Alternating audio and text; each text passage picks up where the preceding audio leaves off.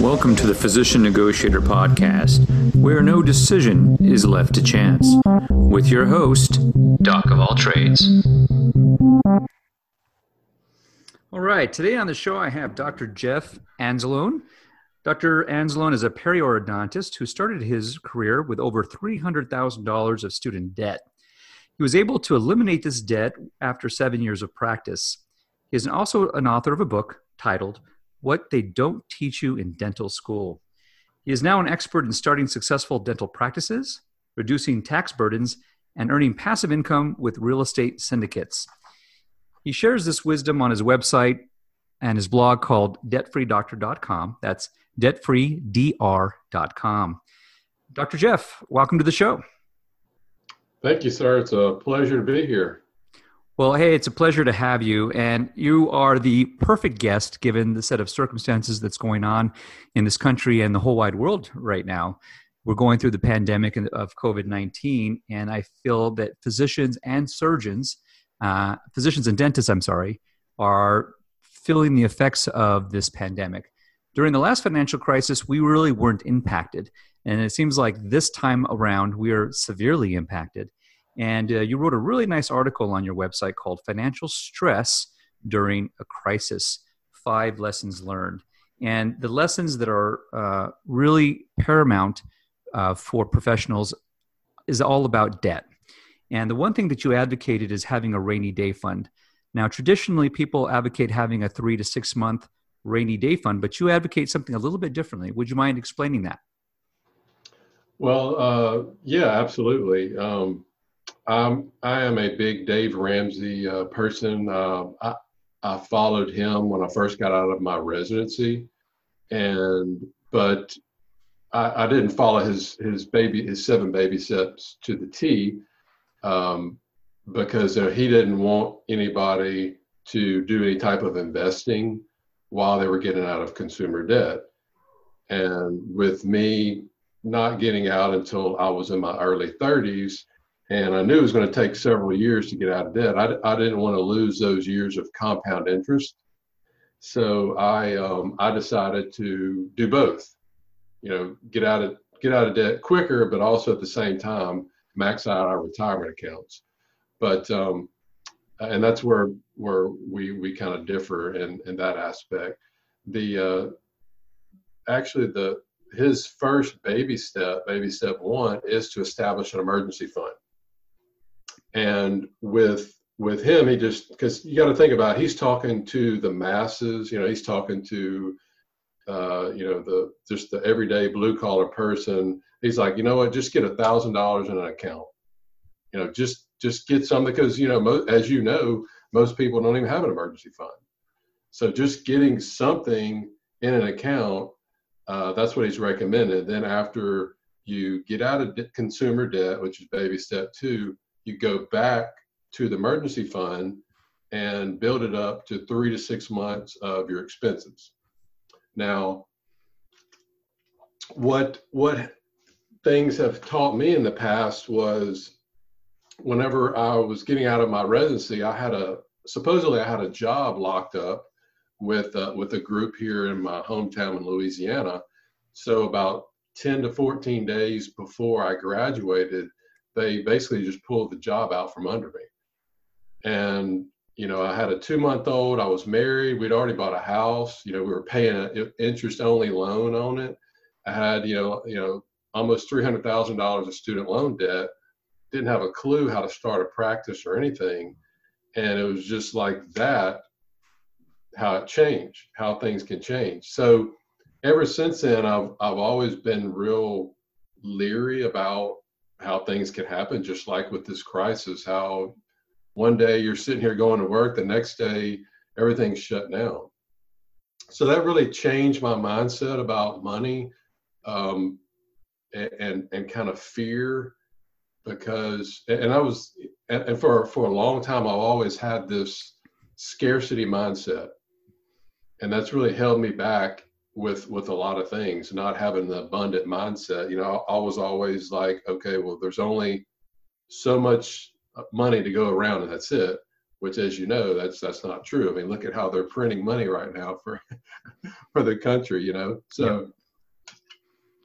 so with with what this crisis has really taught me is, you know, that three to six months that he's recommending emergency fund living expenses. Well, when you're going through something like that, that could be like bare bone, minimal living expenses.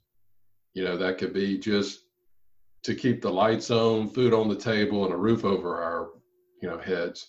But with the issue that I went with with my residency, I didn't think that was enough, and I actually I extended it out to 12 months or longer, and and now we've we have actually more than that just because you know I never knew when something could happen, and unfortunately something has happened, but we're we're a lot more prepared than I think that most people, but you know there still is going to be a point where your your money's going to run out at some point unless you can get back to work. So hopefully, uh, we'll see that sooner rather than later. So, so you're advocating for 12 months worth of an emergency fund, and I I totally agree with that. Now, with respect to that emergency fund, would you have it in just cash, or how would you where, where would you have that money sitting? That um, that's a good question. It just it just depends on the person. Um, um, again, you would you would never think that if you had your money in a checking account or a savings account that you you couldn't get to it.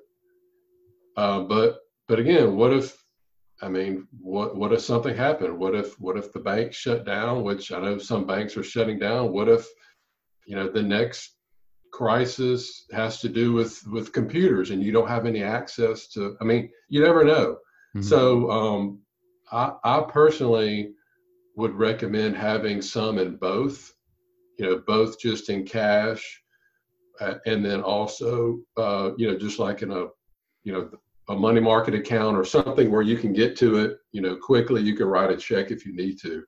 Um, that's that's typically how we use it. Great. Um, now it's interesting if you if you watch the media and if you watch just television, the crisis looks like the whole world is about to come to a screeching halt, and it may it may very well over the next eighteen months. We economically we may suffer tremendously, but in your article you also talk about that with crises comes opportunities, and perhaps this might be a time of opportunity as well as a crisis. Yeah, and I, and I gave the um, the the quote that I've always heard Warren Buffett talk about, and, and I'm sure you have, and your listeners and readers have, and and he talks about fear, and he says, "Be fearful when others are greedy, and be greedy when others are fearful."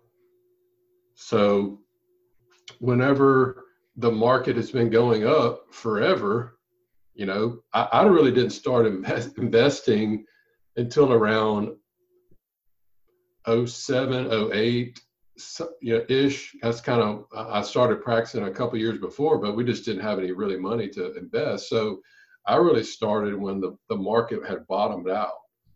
So really, this is the first time that I've that I've ever seen a bear market before.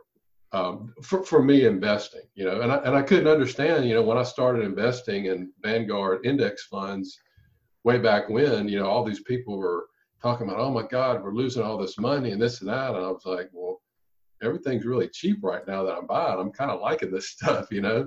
Exactly. So, uh, so fa- you know, fast forward, everything as you know is is pretty much for the most part been gone has gone up. So, uh, so they have, haven't had any issues. But now that the, the market has has dropped a good bit because of this pandemic and you see people you know it's a it's a perfect psychological principle you've probably heard of the uh, loss loss aversion you know we react more to loss than we do to gain you know and we just for the most part we just we hate losing we we would we would lose we would you know do whatever we can to protect from losing something than than we are to gain. So when when we look at our accounts online and we see our 401ks and retirement accounts just every day just going down and down and see the market going down, we we we want to get rid of that. We want to prevent that fear. So everyone is fearful, and, and what do they do? They unfortunately they they take their money and, and they get out of the market. Well, the thing is, and, and I'm and I help my parents with with their retirement accounts and that sort of thing. And you know, they they were asking me and the, the same questions that you know a lot of people are asking is, you know, when should we start selling out? Um, and then they put all of their automatic, you know, I'd set them up on all these automatic and uh, monthly investments. You know, they turned all that off, and I said, well, two things. Number one, if you start selling out now, you've you've automatically locked in those losses. Because I said right now you haven't lost any money, and they and they just they don't get that. You know, until you sell, you haven't lost any money. On the other side, until you sell, if it's going up, you haven't gained any money either. So uh, that's that was the first thing. The second thing is with my parents cutting off all of their automatic investments that I'd set up for them monthly, they're not taking any advantage of of the everything being on sale. So this this is kind of going into Warren Buffett's um, quote when he says, "Be greedy when others are fearful." You know, when when you kind of are in a good position, you you don't have much debt or you have no debt, you have a, a good pile of cash, so you can kind of sit back and wait and and find opportunities like this when, you know, for instance, we'd been buying the uh, total stock market index fund that I think it was low 80s, you know, 81, 82 a share, something like that. And then it got down into the upper 50s. I mean, that, I mean, you, you just sit back and as you're watching it go down, 80s, 75, 70, 60s, 50s, you're like, wow, this is, this is good stuff, you know, because you know the the stock market and it, it holds like 3,300 you know stock you know every stock in the stock market in the U.S. You know that our country is going to come back, and if and if and if you don't believe that, then you got bigger issues. You know, you maybe you need to move or something, whatever. But if if you don't think that that Disney is not going to come back, or if if Walmart, you know Murphy, you know Murphy Oil and uh, you know Delta Airline, all the, all these big companies, if you don't think that they're going to come back, then you probably shouldn't be invested in anyway. But with it's it's with us knowing that hey, look, these these stocks have been you know trading pretty steadily the last few years, and with them just dropping down, you know that they're at least going to come back. Let's just say worst case scenario, just at least fifty percent back. You know, so I, I just think that this is this is a great time. Again, I'm not a uh, an uh, you know financial advisor, or, or, I'm not recommending any specific things to people, but that's just for me my my perspective on this. That again, every crisis does prevent does present opportunities. And it seems like a time horizon matters.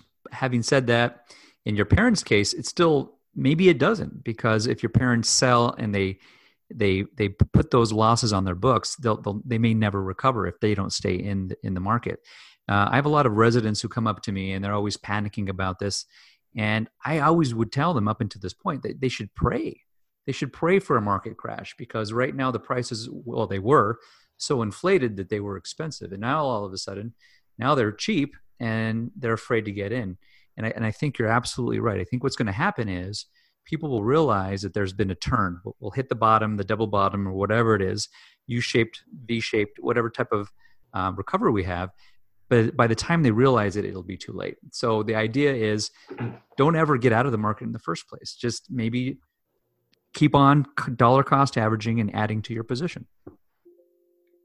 Right, because it's it's funny because you know whenever people, whether it's people online from my website or or uh, friends that I know, you know, the, they're they're talking about um, that they want to talk about this pandemic, and it's usually it's usually uh, negative stuff. Well, not usually. It always is negative stuff. Oh gosh, I mean, you're you're not able to practice see patients. What are you doing with paying your bills, this and that? I mean, how are we going to make it? And I guess just being just you know thankfully being in the position that we're in and with with also with us getting support from our government you know being able to uh, have our employees be able to furlough them let them get unemployment the different types of loans small business loans that could be could be a grant so uh, you know it's, it's i look at it from a different standpoint you know i'm i always talk about you know looking at it like that you know at least we do have some help right now.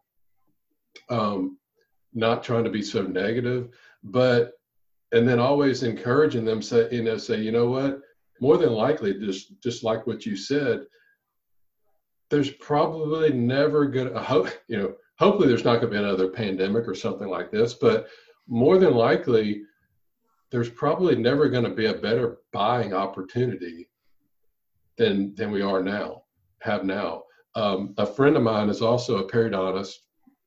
He he uh, he's up in Connecticut, and he teaches part time at Yale to the residents.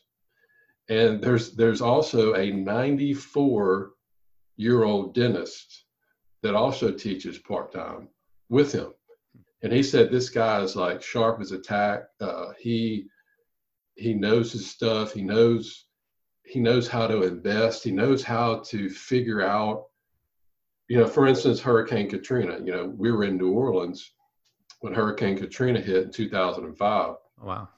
And I graduated in June 2005. You know, then it hit in August 2005.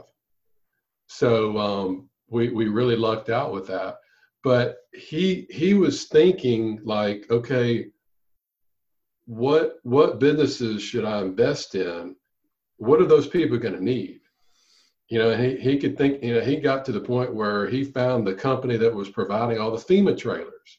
I mean, that, that's how this guy is thinking. And um, so my friend asked him when, when all this stuff happened, you know, about it. And he just, he just said, you know what? I've lived for 94 years and I've never seen anything like like this before. So that just kind of shows you that this this is probably you know for for me and you or people our age, you know this is this is probably going to be the best time ever if you want to invest in the market to do it. Once in a lifetime.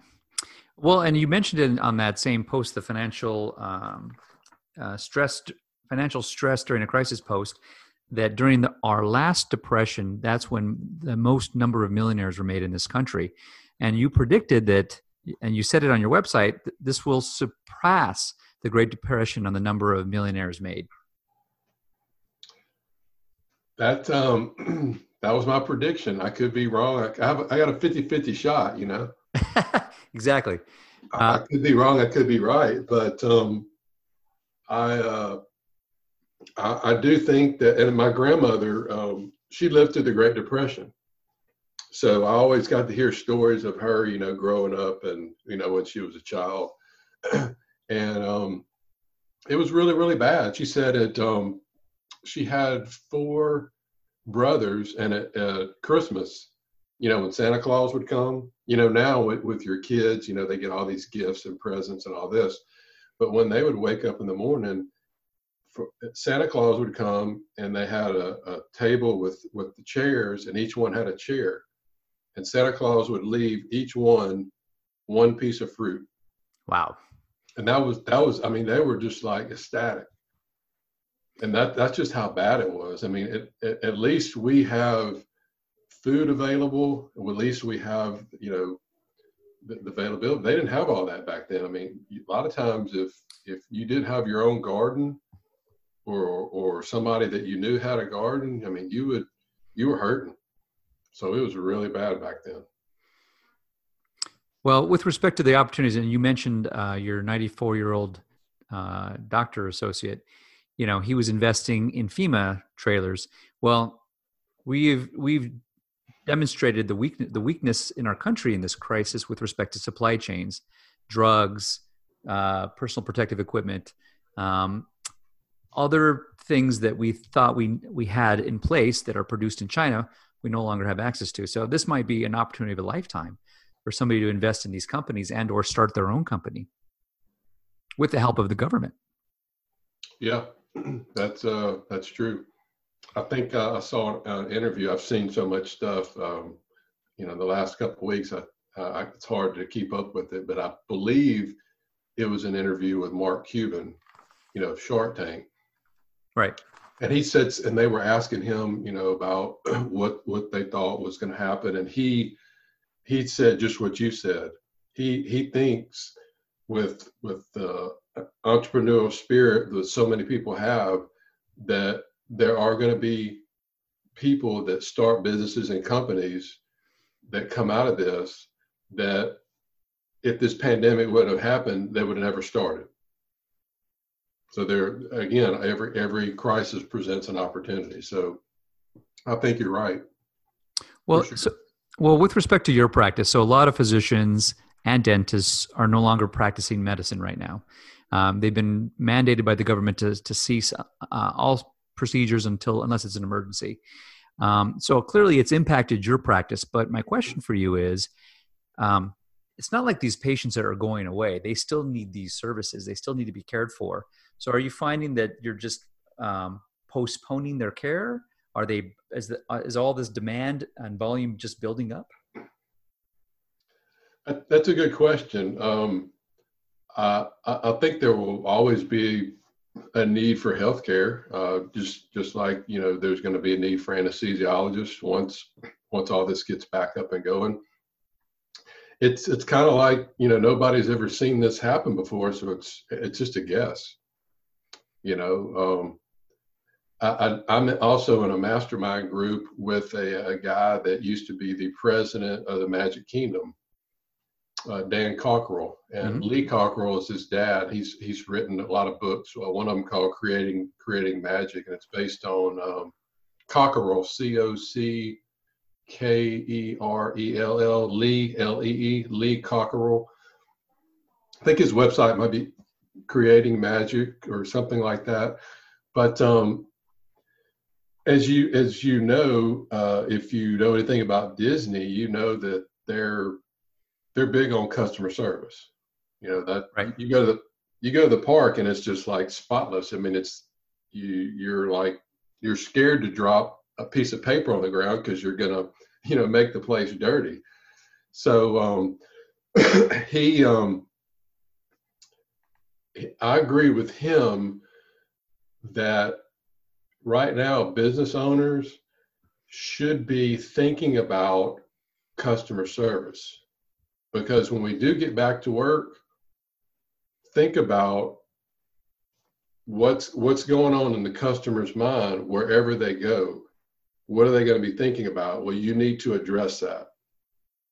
They had uh, uh, the owner of the uh, houston astros uh, houston rockets on the news the other night and this guy owns he had a list of stuff he had all these landry's restaurants and all these different restaurants i mean he owned a lot of stuff and he was just a, a good old Texas guy, you know. I mean, if you'd have seen the interview, you're just like, you know, who's they're interviewing like this redneck from Texas. You know, you would have never thought he was the owner of the, you know, the Houston Rockets. But um, he was just very passionate about it. He's like, you know what? You know, he was he was talking about customer service. He said, when we get back going, he said, there's not going to be a single thing on our countertops, a single thing on our tables. Our customers are going to see us wiping this place down between each. It was, they're they're not even, we don't even have to say anything to them. They're going to see it. So I think um, that needs to doesn't matter what business that you're in.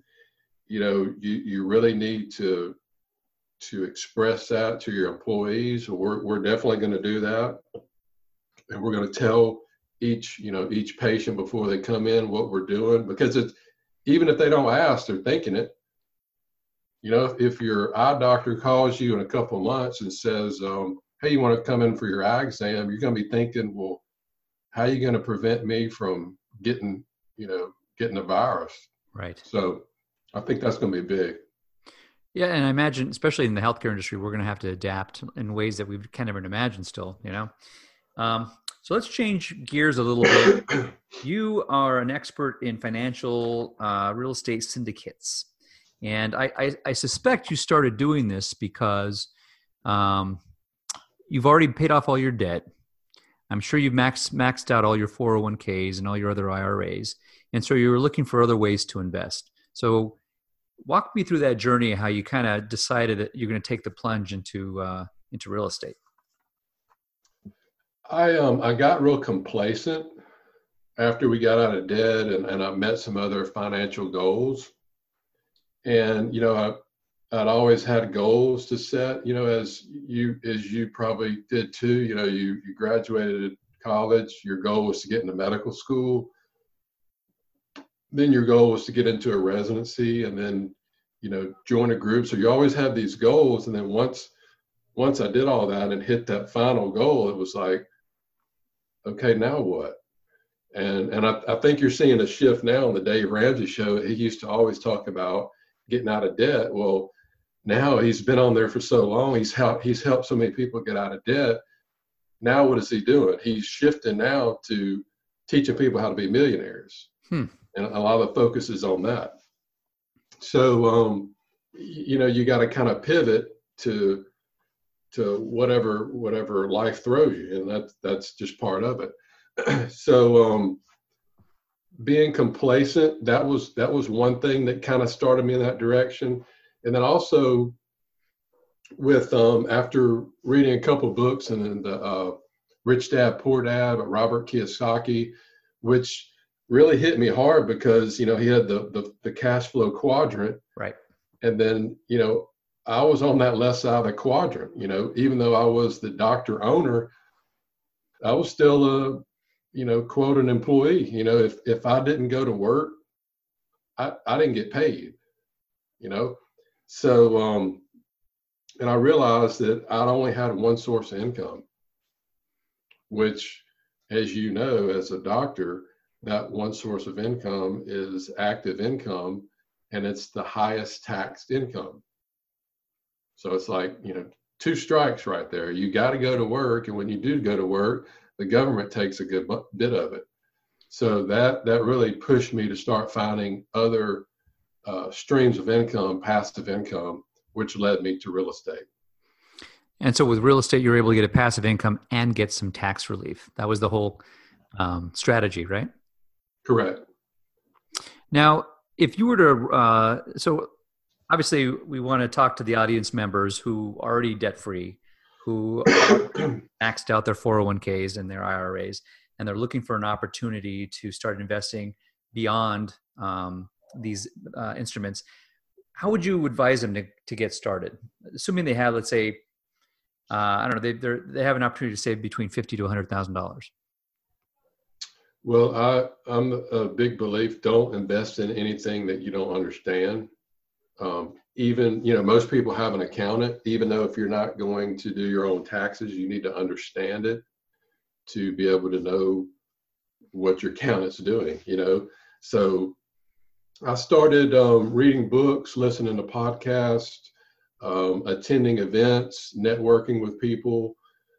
Uh, it's it's a whole different. I mean, it's kind of like going from college to into into medical school. It's it's a whole different world. I mean, it's a whole different profession. You got to learn the lingo. Uh, you you gotta you gotta know what you're doing. Um, unfortunately, I didn't do that initially. I just started um, investing online on some of these crowdfunding sites, and um, did did well for a little bit, but then I got burned pretty pretty good. Uh, the whole deal, every every investor lost their money. Oh wow! Yeah, and you're talking about these online real estate um, collections, correct? Like yeah, uh, it, it, was it was uh, RealtyShares, which actually went under, was was bought out Right. Was, at the time, that was the number one. That was the big one. You mean so, these guys? That's him. they were trying to get me to uh, be. They were going to sponsor me. They're going to give me all this money for the podcast, I'm and sure then uh, sh- yeah, a month later, the whole thing collapsed. So. Yep. I'm so, glad I, ne- um, I never I never advocated for them. So plus I didn't know enough about them to really uh, and I told them they they gave me this contract. I'm like, well, I don't know enough about you to feel comfortable advocating for you, and so I'm glad I didn't. So I'm sorry that happened to you. Well, it, it was actually a good thing because it really taught me that I didn't know what I was doing. Ah. And, and it really taught me to, I need to start learning what I'm doing. And then it really helped me to focus on teaching people um, that come to my website what's what's really going on and and, and how to edu- you know the, the different education that you need because I wanted I wanted to be seen as you know the the trusted person that wasn't selling anything that you come here you you get the information and whatever you want to do with it that's fine versus going to a website like their website you know and they're pitching all these different deals from all these different sponsors and you, you don't know who you're dealing with. So now the only people that i invest with I, I know them i've met them personally those are the only types of people that i recommend other people that i can vouch for you know, people will say, well, Jeff, what about, you know, this person? Have you heard about them? And no, I mean, they could be good. I don't know, but I don't, if I don't know them, then I don't, I don't recommend them. So, so how would you get started though? So you have 50 grand, you start, you, you, you obviously need to educate yourself. So you recommend books. What else do you recommend? Podcast. Okay. And you had a mentor too, right? I, have if if you if you have somebody in your area, that would be great too. Um, I have a, a, my dad's friend that's a huge, huge real estate uh, investor. I sat down with him. I told my wife I learned more in two hours than I did probably in two years of college. I mean, it was just mind-boggling. It just opened my, it just completely just opened my mind. This was last year, and this oh, wow. was after I've been doing it for a while. So that that's another great place to start. Um, and then events, uh, conferences, which hopefully we can we can start going back to conferences pretty yeah. soon. But you you'll meet so many different people just in that just in that weekend. So that's another great place to start. Now you you chose uh, apartment syndication. Is that correct? I did.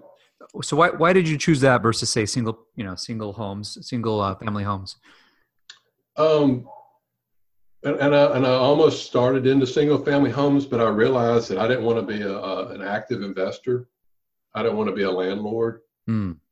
And and after talking to people that did it, and my neighbor does it, he's got seven houses. And he's and he's always said, Man, if I could just get 10, 10 houses, I'll be set. But he's always complaining about, you know, God, somebody just knocked a hole in the wall or somebody just moved out and I've got to, I got to try to rent it, but I got to fix it back up first. And to me, 10 houses, 30 houses, 50 houses, that's 50 different tenants you're dealing with. That's just, I don't want to deal with that. Right. And I just, that's just me, you know, I, you know, different strokes, different folks, but I don't want to deal with 50 headaches and just seeing how hard and long it would take to scale that versus having an investment in one say 300 door apartment complex. You know if you have 50 houses you got to put on 50 different roofs. If you have one apartment complex with 300 doors you're only doing one roof or or just a few roofs you know? Right. And uh, I didn't want to be an active investor, so I uh, chose the syndication route to where you pool your money in, you put it in, and then every month or every quarter you get a check. You don't have to deal with with any of that. Right now, did you set up your first syndication, or were you able to? Uh, did you find it, or how did you go about your getting your first syndication?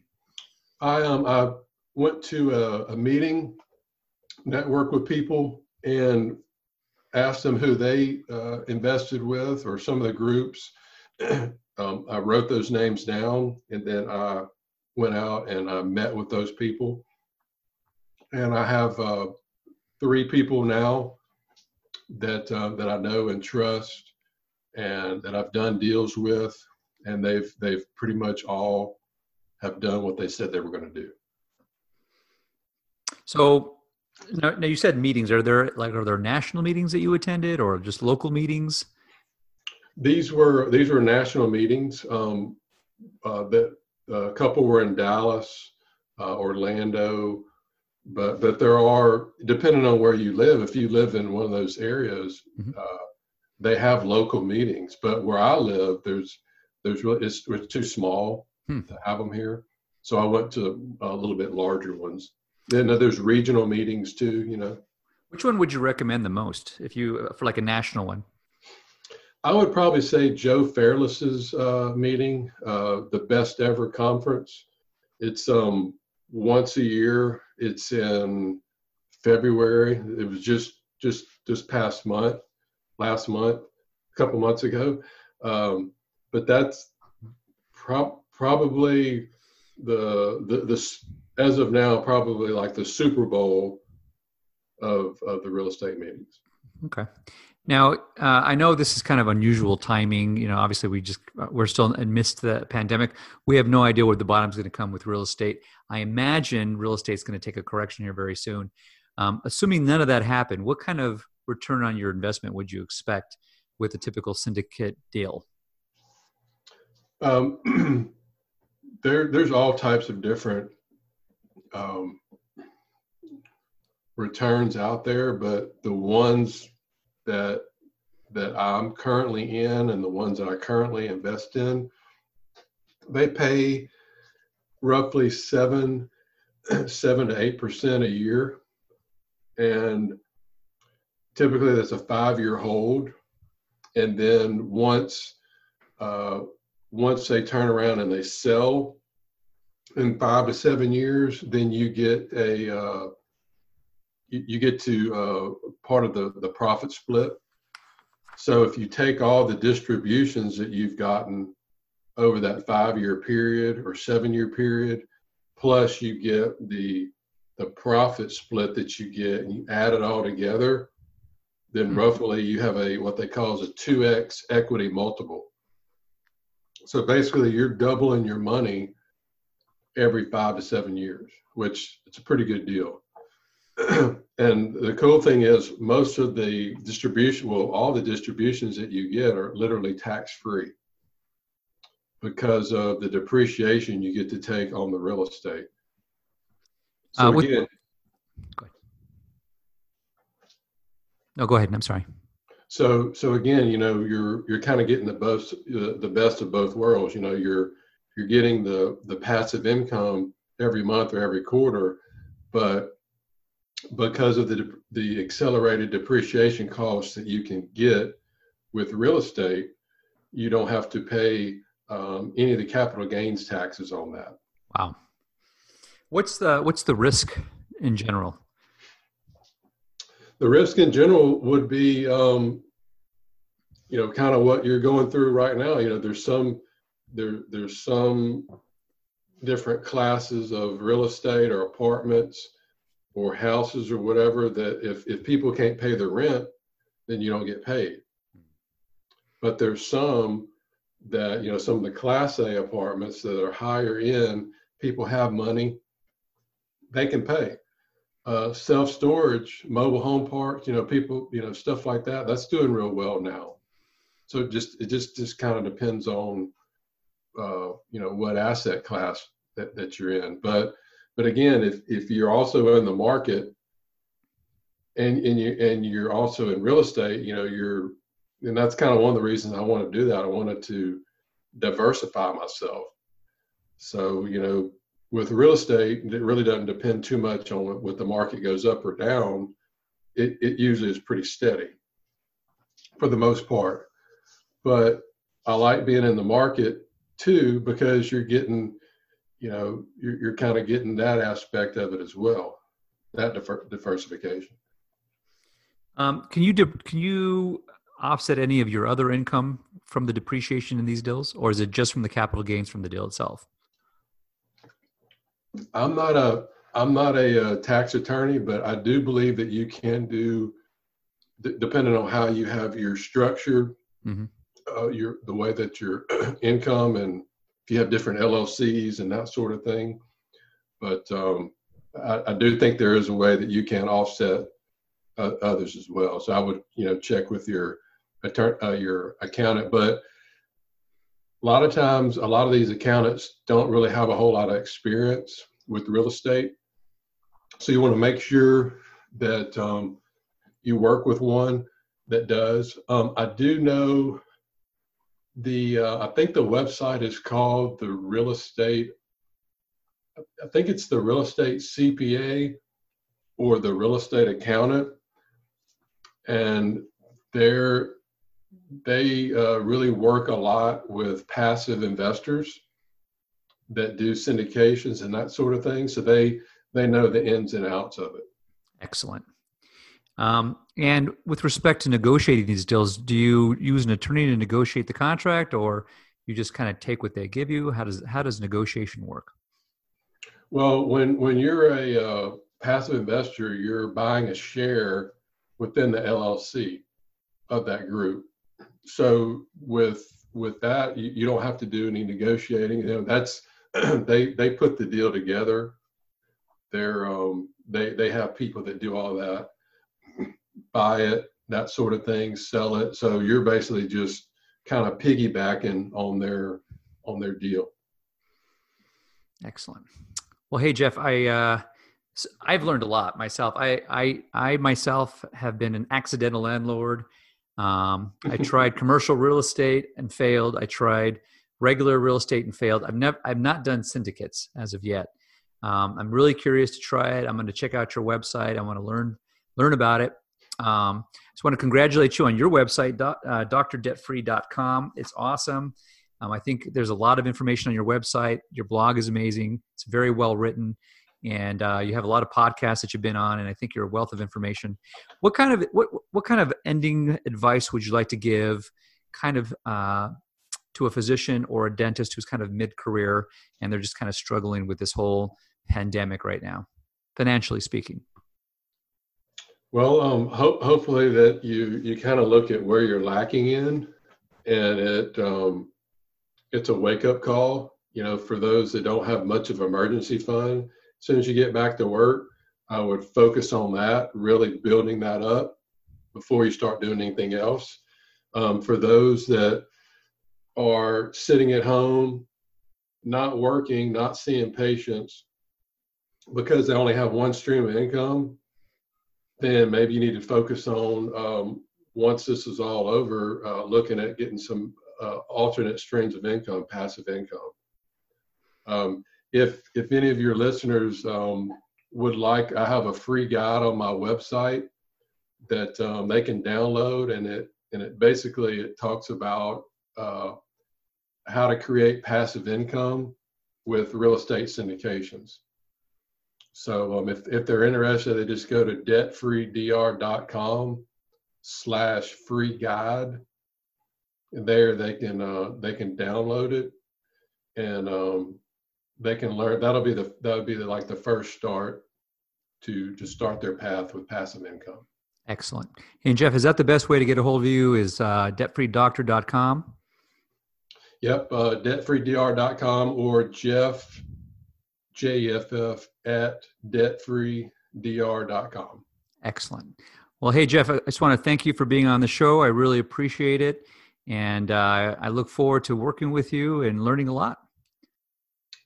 Thank, thank you very much. And uh, keep up the great work with your website and your podcast, too. There's wealth of information there. Well, hey, I appreciate it. And uh, just to let everybody know, um, if you would like to get a hold of the show notes, I'm going to put all the links that Jeff mentioned in uh, on my website, Doc of All Trades, and thephysiciannegotiator.com. Um, you, you could uh, you'll have all the links there, and uh, again, we're on the Apple iPod, uh, Apple Podcasts, and uh, great to have you. Thank you for listening, and uh, hope to see you soon. Thank you for listening. We hope you enjoyed the Physician Negotiator podcast. For show notes and other resources, please visit thephysiciannegotiator.com.